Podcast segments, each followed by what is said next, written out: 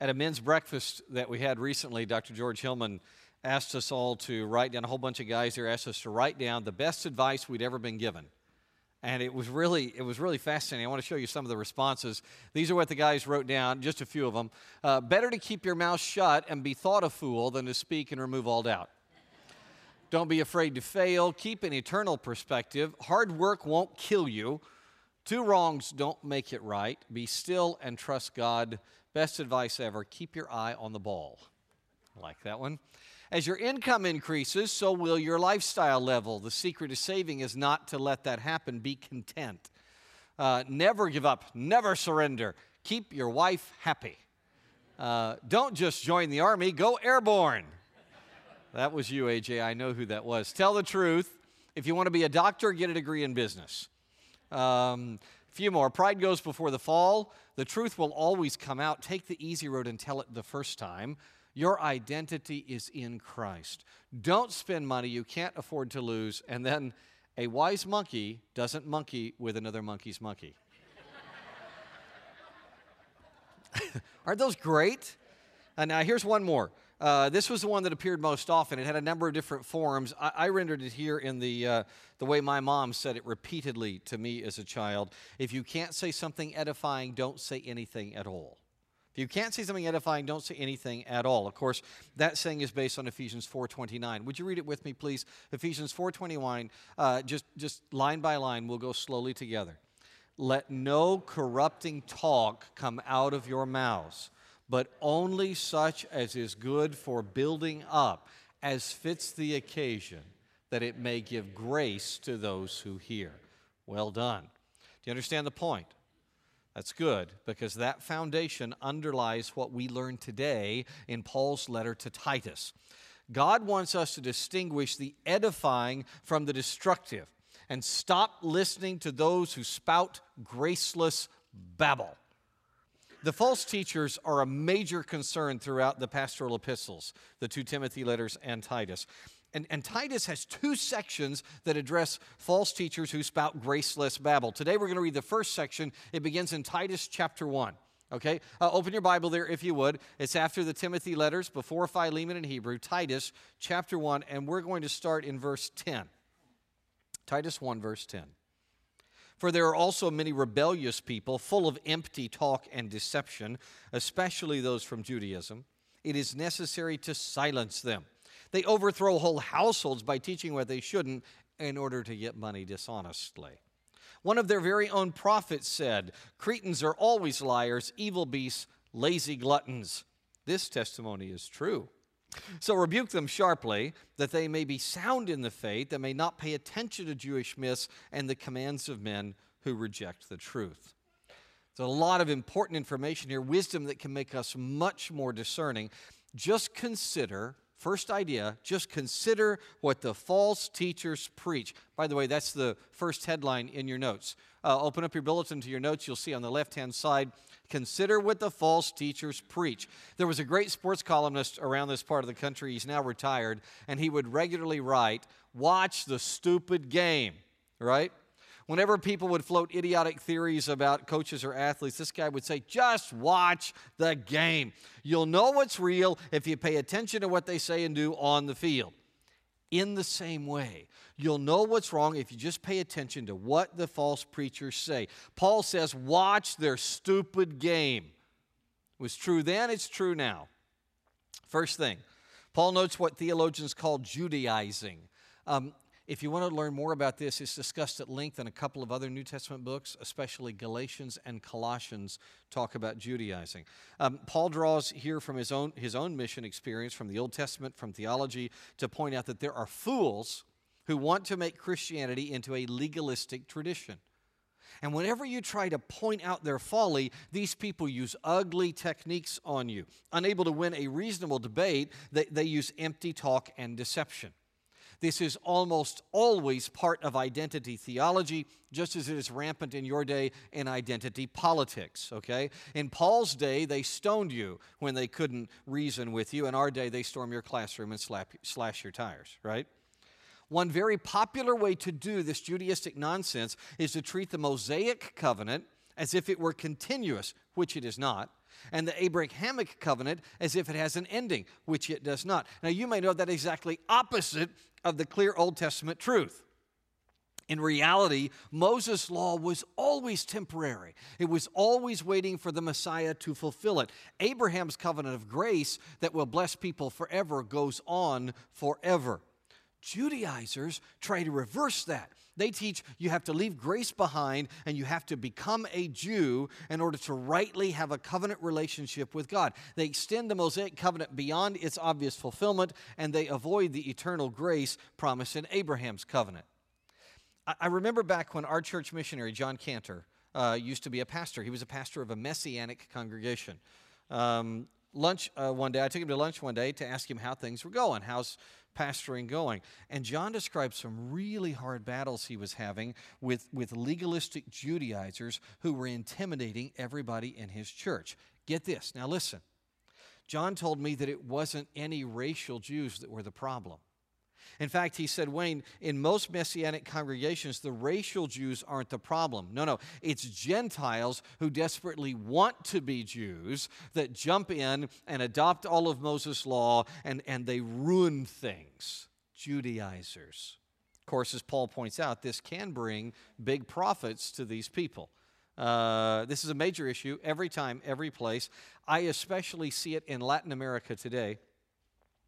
There is in Latin America a very popular kind of charismatic preaching, charismatic preaching that, that proclaims that people are not Christians, they're not really Christians, unless they, they have some sign or do some special work. Such as blatantly unbiblical, but they never preach the whole text. You ever notice that? What these people do is they will pull out just specially selected words so they can avoid the idea that salvation is biblically by God's grace alone, through faith alone, in Jesus Christ alone. They, they don't want that, all right? Now, this Judaizing of our era, get this, it's not usually, even in Latin America, it's not usually tied to race uh, or to the Old Testament. It's instead joined to the prosperity gospel message. This makes those preachers wealthy. And by the way, they don't apologize for that, because they say, look, if I'm this wealthy, I must be right. This shows the blessing of God. In fact, if you will just send them money, all your money would be good, and, and do the things that they say you need to do to be real Christians, then you'll get rich too. By the way, if you don't, it's your fault because you didn't work up enough faith. All right? Empty talk and deception indeed. Listen to what they preach. They teach myths. Uh, look at verse fourteen. You see that? Myths. This is almost surely a reference to mystical teaching. Uh, mystics have always been a problem for Jews and Christians. Each generation has had their mystics. Uh, the mystics claim that there are certain experiences they have, and that these experiences give them special revelation from God. They give them extra words from God that are on par with, or quite frankly, usually above the Bible in their importance. Uh, the Greek Orthodox Church is, is still riddled with this lunacy today.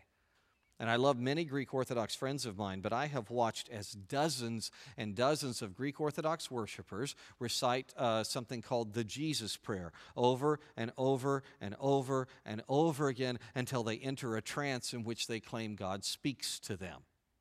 In Belarus, um, I once had a great conversation after church with this priest who had been leading the mystical Jesus Prayer exercise. We were having a very nice talk, but the second that I brought up Jesus' instruction on the folly of meaningless repetition from Matthew chapter six, the priest refused to talk to me anymore, and he went and hid behind the altar screen where I could not go. Mysticism. Probably the most popular myth today in the West comes from the uh, Jewish mysticism of Kabbalah. Uh, how many of you have ever heard of Kabbalah?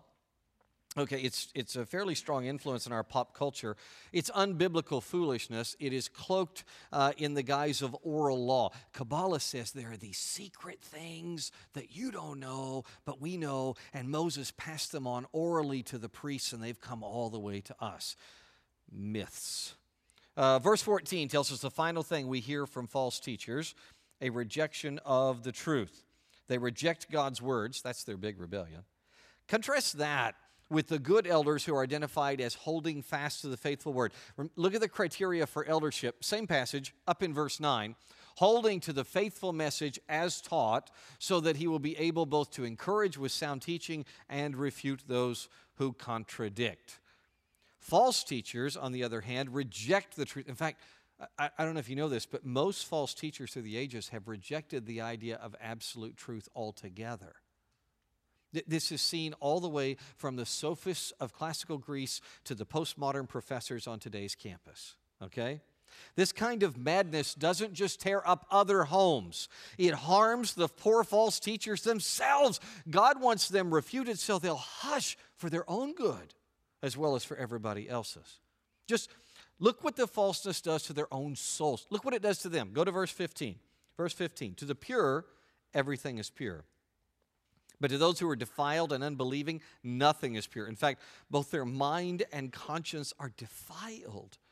They profess to know God, but they deny him by their works. They're detestable, disobedient, and disqualified for any good work. As we summarize on the right side of your notes, their minds are defiled. That means they've lost the ability to think straightly. This is much worse than mental illness. The, the mentally ill person, um, she, she may struggle to think sanely, but she almost always, almost always, even the most mentally ill person knows when they're off. These poor fools don't even know they're off. They cannot think clearly at all. They have so warped morality in their heads, they've defiled their own mind and their own conscience. Thank goodness we Christians never do that. But we do. Let me walk you through some very disturbing research. Um, I want to read you the introduction to a brand new study. This is done by Barna and Summit. It's very well written. I just want to read you the introduction. In an increasingly globalized and interconnected world, Christians are more aware of and influenced by disparate views than ever. But just how much have other worldviews crept into Christians' perspectives? Barna's research shows that only seventeen percent of Christians who consider their faith important and attend church regularly. Okay, this is not just somebody who's a cultural Christian, somebody who attends church regularly and says their faith in Jesus Christ is very important to them.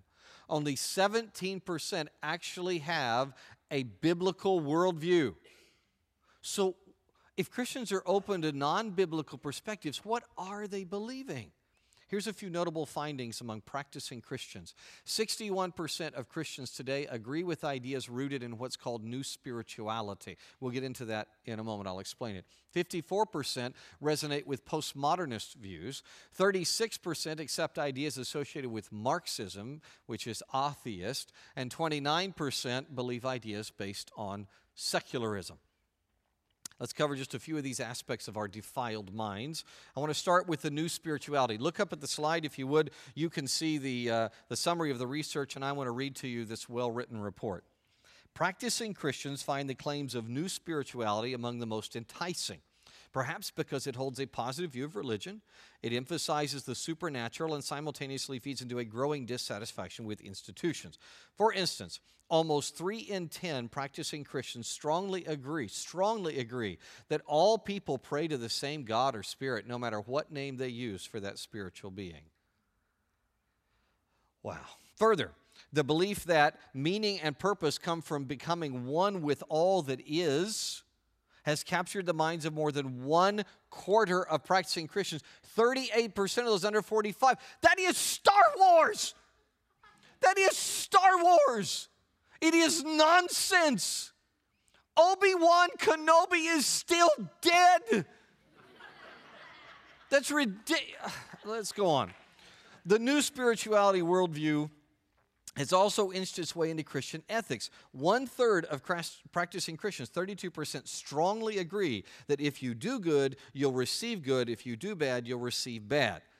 Now, this is in the Bible. It's called retribution theology, but it's not all that's in the Bible. It always gets crossed up in the Bible with things called grace and mercy. Uh, they go on. This karmic statement, though not explicitly from Scripture, appeals to many Christians' sense of ultimate justice. For example, another Barna study found that fifty-two percent of practicing Christians strongly agree with this statement. The Bible teaches that God helps those who help themselves. The Bible does not teach that. It is nowhere in here. Overall, at least sixty-one percent of practicing Christians embrace at least one of these ideas rooted in new spirituality. Let's look next at secularism. The secular worldview promotes the scientific method as the explanatory framework for life. It advances a rational and materialistic view of the world. For the most part, here's some good news, practicing Christians resist scientism and Darwinian belief. Only ten percent strongly agree that a belief must be proven by science to know it's true. Uh, believing human beings are made in the image of God and not just highly evolved matter, Christians see value of people as inherent. Only thirteen percent of practicing Christians strongly agree that a person's life is valuable only if society sees it as valuable. Hooray! That, that's good news. That's good news. Those are low numbers. However, a larger contingent of practicing Christians are more inclined toward materialism, the, the view of the material world that this is all there is. For them, meaning and purpose comes from working hard to earn as much as possible so you can make the most of life. That is a view held by one-fifth of practicing Christians. We Christians have listened to false teaching, and it has defiled our minds.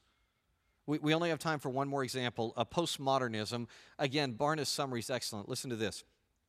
Postmodernism advances the idea there is no such thing as objective truth. Postmodern thought argues that, that claims on ultimate reality are subjective uh, by virtue of their context. That, that is, we are limited by our experience. The best we could know is truth for ourselves, ourselves only.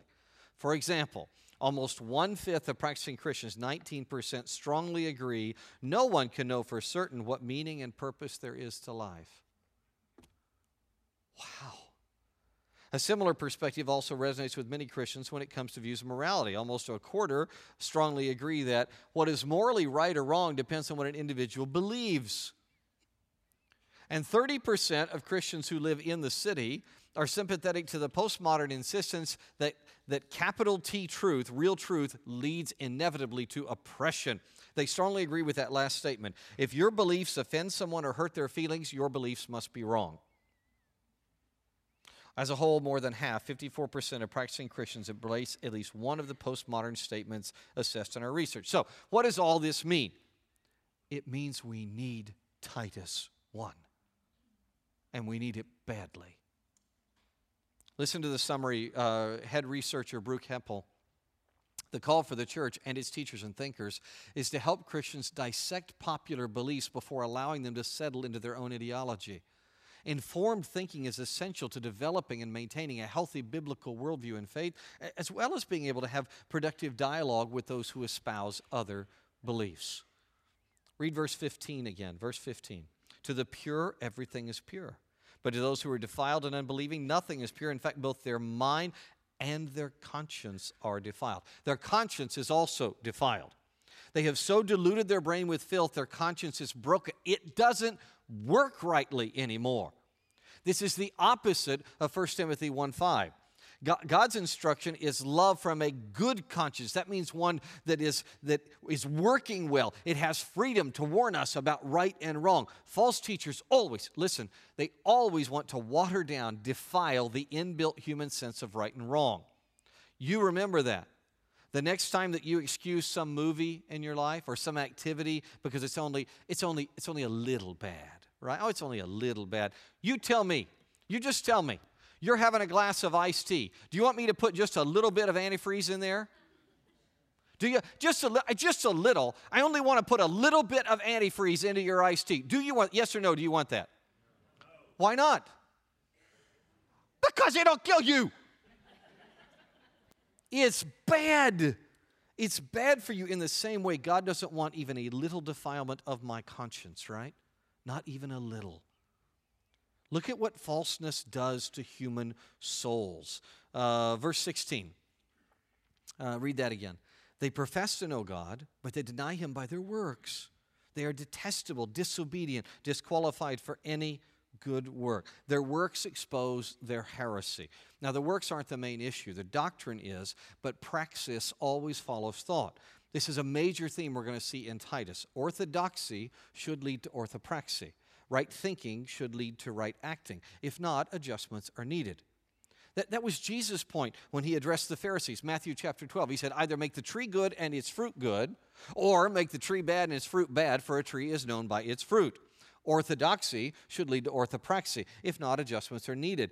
Likewise, as we're going to see in Titus, maladoxy, wrong thinking, will inevitably lead to malpractice, wrong acting. Of course, false teachers don't just hurt themselves. Let, let's go back through the whole section and look at the damage they cause other people. Go to verse ten. Verse ten tells us they deceive. You see that? This is heartbreaking, and we see it all the time. For example, re- return to that research on the Christian worldviews, okay? Look at this. Over one-third of active church-going Americans who are under forty-five years old that call themselves believers, over one-third believe that what is morally right depends on that person's own belief system. Not a fixed sense of truth, not Scripture, but whatever that person wants to believe is right for them. This is nonsense. It won't stand up to three minutes of debate. It, it can't. Suppose that I decide what is best for me is to shoot and kill Trey here on the first row, okay? I grab my gun, I pull it out and say, you know what? I feel what is best. Trey, Trey really ticked me off the other day. This is the best thing to do. Boom, I take Trey out. Because I believe that, does it make it right? Good heavens, that was a weak no. Do you not like Trey? Trey's an awesome guy. You'd be a little more defending. I'm sorry. Matt, would you give him a hug? That was kind of sad. No, it's a crime. It is an absolute crime. My feelings don't make it truth. But you know what happens in the world? There are false teachers abounding who teach relativistic morality. Listen, relativistic morality is always amorality at best, and it is much more often immorality. Instead of thinking it through and responding to these people with truth that is spoken in love, we just lap up their deception. They overthrow households. Um, look at verse eleven. Now, I want you to compare verse eleven b of Titus one with what we read earlier in Ephesians four twenty-nine, right? False teaching is the opposite of edification. They are deconstructionists, always. They always tear down instead of building up. Uh, look at this. The Greek word anatrepo is what we translate overthrow. It's a, the first place I can find it in the writings is to somebody th- overthrowing a table with a bunch of papers on it. It means to turn something upside down. By the time that Paul wrote, a couple hundred years later, anatrepo had become regularly used for the disruption to a family when there was one really unruly person in that family living out of control. For example, we have a papyrus scroll from uh, right about the time Paul wrote where it says uh, this one drunkard in a household, anatrepo, uh, turns upside down the whole house. That, that's, what, that's what alcoholics do. This is an apt picture of what deconstructionists do. I've watched this firsthand. My first degree, my first field of study was history. Okay, when I was studying history, most of what was being written was constructionist. Here's what happened, here's why, here's what we can learn about it. It was based on research and facts. Not now. Not I'm I'm telling you, just about everything being written academically in my field is completely anatrepo. They have absolutely no regard for truth or research or facts. Everything is about anatrepo. In fact, they don't even care what they say as long as they turn over something, right? And the same thing happens in churches. Beware anatrepo. False teachers, they also siphon funds. Um, obviously, this is very bad for them now and in eternity, but But, you know, I think maybe the worst part of the redirection, how they redirect monies to themselves, I think the worst part is it discredits the legitimate funding that is needed in biblical churches. I, I've seen this happen in the lives of many Christians. They, they, they're deceived by some charlatan, and then they spend years saying no, no, no, and missing out on the blessing of giving, right? I, I have seen people that it has taken them decades to get over the wounding they had from the false teacher and get back into the, the joy of being a cheerful giver. By the way, just so you know, this is why our church has an independent, non-staff elder board who oversees all salaries. The, the, the staff aren't on that board. That is an independent elder board. And by the way, absolutely no staff person here can redirect funds outside of the elder-approved budget. Paul laid this practice down earlier. He gave a very famous speech to the elders um, in the city of Ephesus. We don't know if they were from one big church or a number of churches, but they all met Paul on a beach as he was on his way for the last trips of his life, and he said this to them, "Be on guard for yourselves, elders, and for the flock the Holy Spirit's appointed you as overseers to shepherd the church of God, which he purchased with his own blood. I know that after my departure, savage wolves will come in among you, not sparing the flock, and men Men will rise up for your own number with deviant doctrines to lure the disciples into following them. Therefore, be on the alert, remembering that night and day for three years I did not stop warning each one of you with tears. I have not coveted anyone's silver or gold or clothing. In every way I've shown you that by laboring like this, it is necessary to help the weak. And keep in mind the words of the Lord Jesus. He said, it is more blessed to give than to receive." Unlike Paul and healthy elders, false teachers love to receive. They also drag others into their self-condemnation. That's the, that's the point of the quote in verse twelve. Look at this. This quote may be from the poet Epimenides. I can't say for sure because we don't have any of his poetry. Very, very famous ancient poet. He's quoted a lot by other people, but we don't have any of his works. By the way, there, there is another Cretan poet, Callimachus, who also called Cretans liars. Now, please listen. This is, this is really funny. The point in Callimachus and Epimenides and Paul is not to make fun of people on Crete. They are not picking on the people on the island. It's to show that the seeds of fallacy are always sown by false teachers. Think, okay? It is a Cretan poet who says, all Cretans are liars. That's funny. They can't all be liars unless that statement's false, in which case they're all truthful. And Paul joins in the fun by saying, that's a true statement. But it was made by Cretan. You see, th- this is the, this is the circular reasoning of the lie paradox. Paul wants to make sure you see there's a lie paradox here. Paul's having a great time. He's having fun. He's laughing at the nonsense of false teachers whose ridiculous circular logic always condemns themselves. Apparently, Epimenides did this a lot in his writing as well. He laughed at self-defeating, circular, poor logic. Only, it's not funny when others get sucked into it, especially young people who are very prone to it. When false teachers draw other people into their deconstructionist, self-defeating thinking, it is incredibly sad.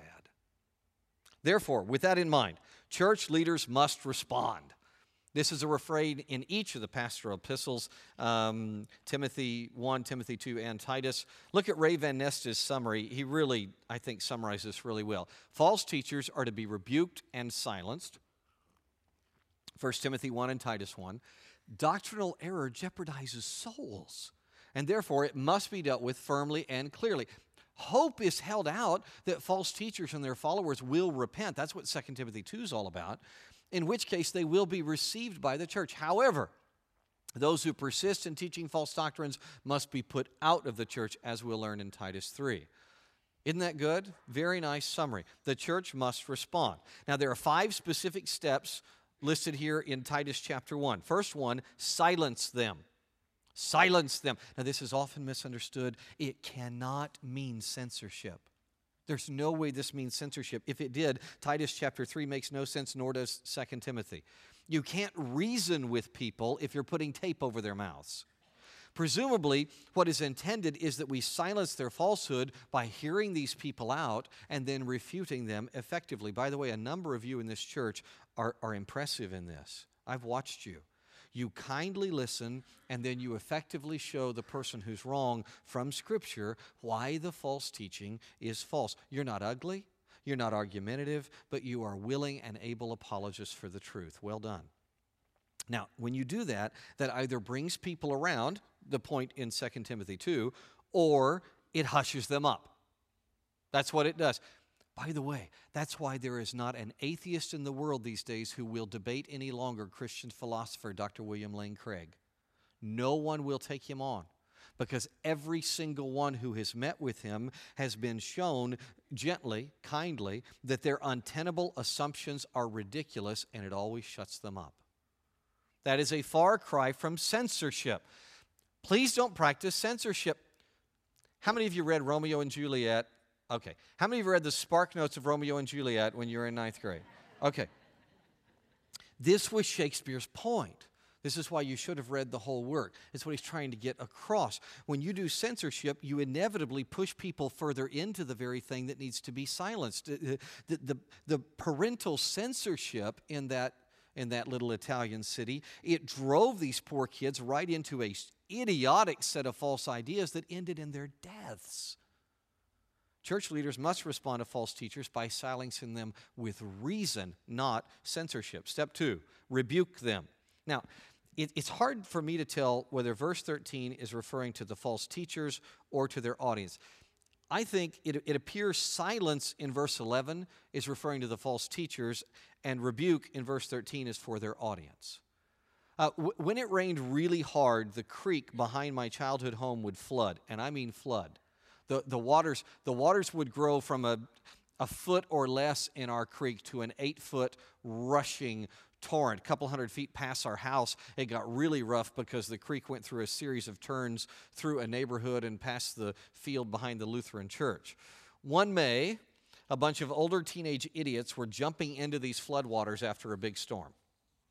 Yeah, they, they would wildly rush with the current through the sharp curves, grabbing a hold of things, screaming as they were battered on the banks. A couple of them got sucked partway under and in the undertow and barely crawled their way up to the surface. I knew it was stupid to get in that water. I didn't really plan on risking my life that way, but these older kids were so cool. And they just kept staring me down and egging me on. Come on, Wayne, come on, do it, do it.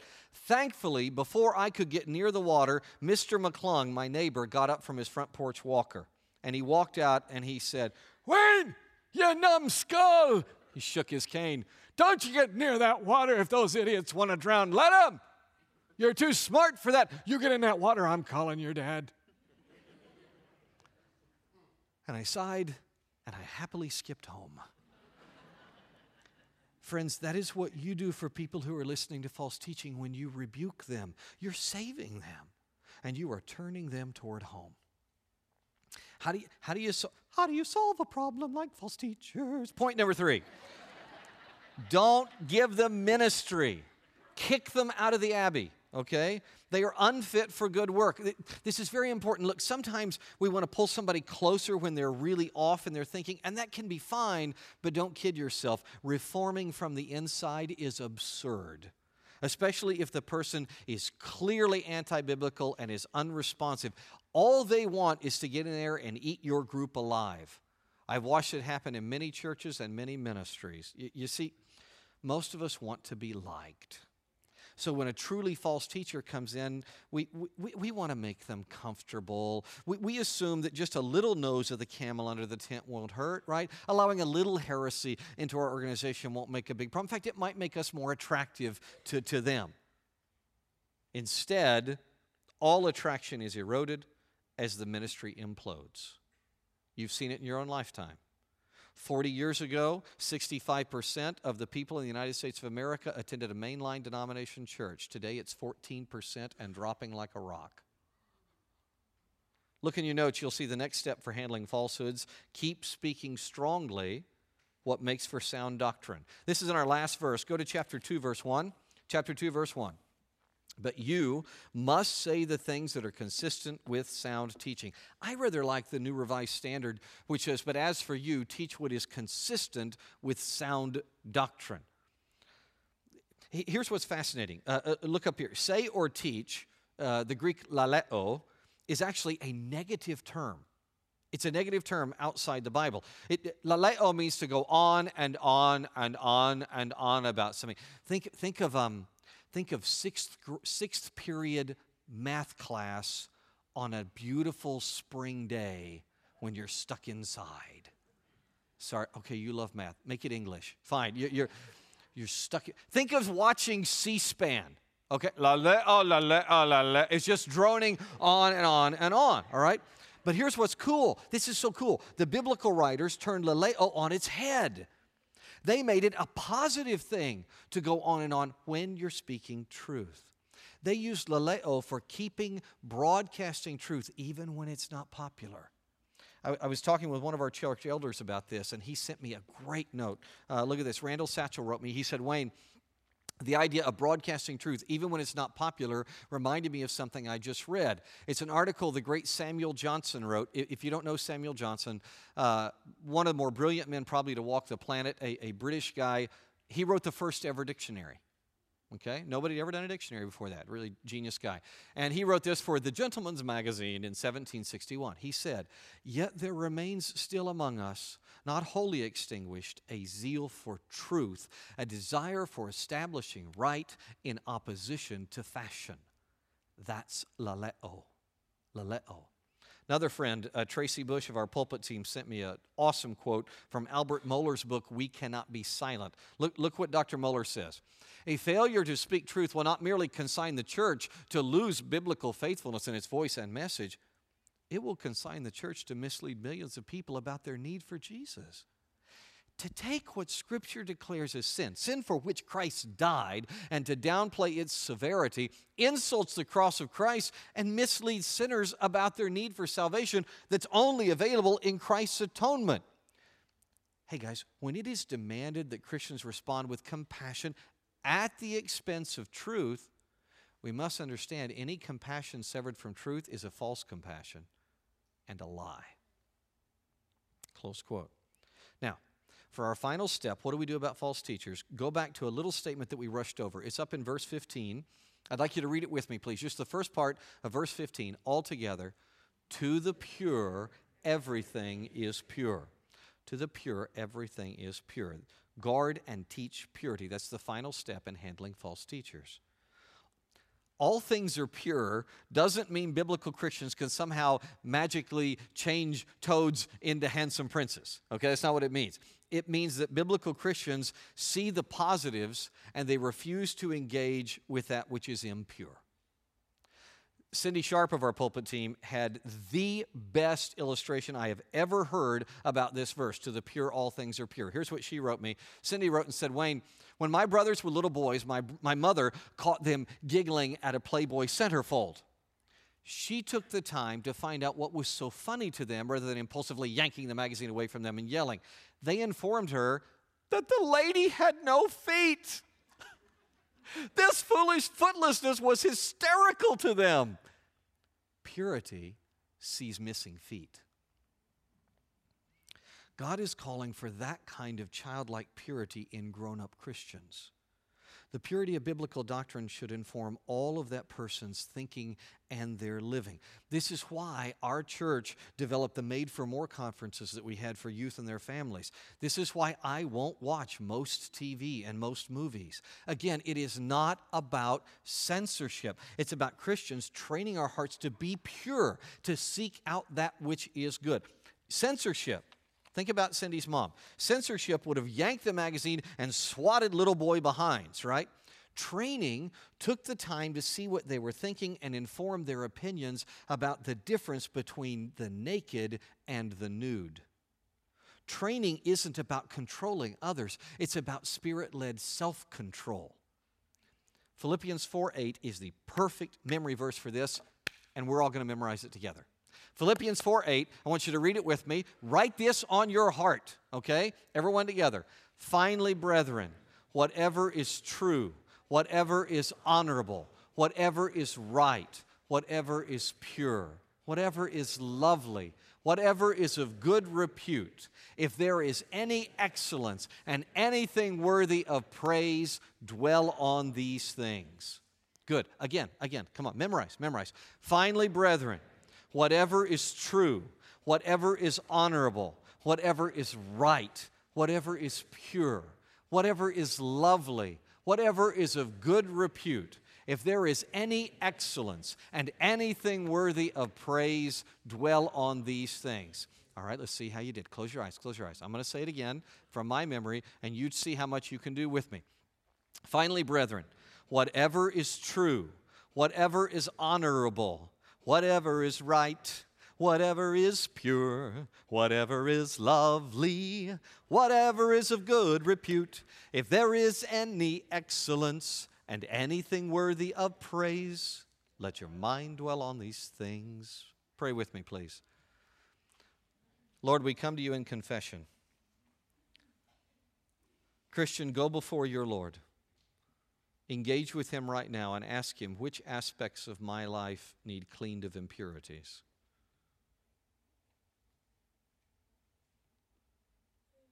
Confess them.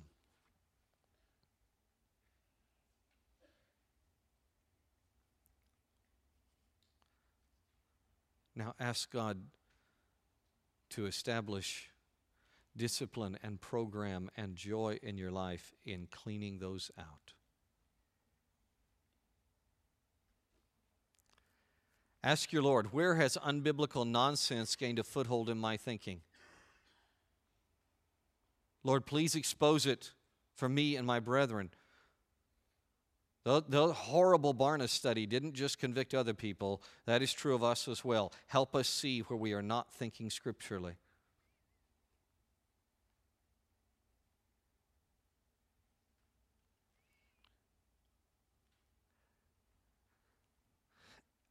And friend, confess this. Where do you need to speak up? Laleo. Where do you need to speak truth in love?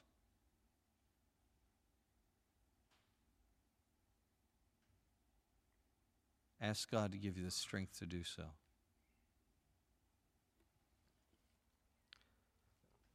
And by the way, any one of you, anyone studying with me, wherever you are, if you are not a believer in Christ, you are deluded in false teaching. That's it. It's, it's a dichotomous issue. You're a sinner. You are separated from God because of your impurity. He's holy. But you know what he did? He made a way for you so that you could be justified in Jesus Christ by trusting in him who died on the cross for you and rose from the dead so that everyone who follows him, everyone who believes in him has a chance to follow him in everlasting life, to be sanctified and ultimately glorified. Right now, trust in Jesus. Believe on Jesus as your Savior.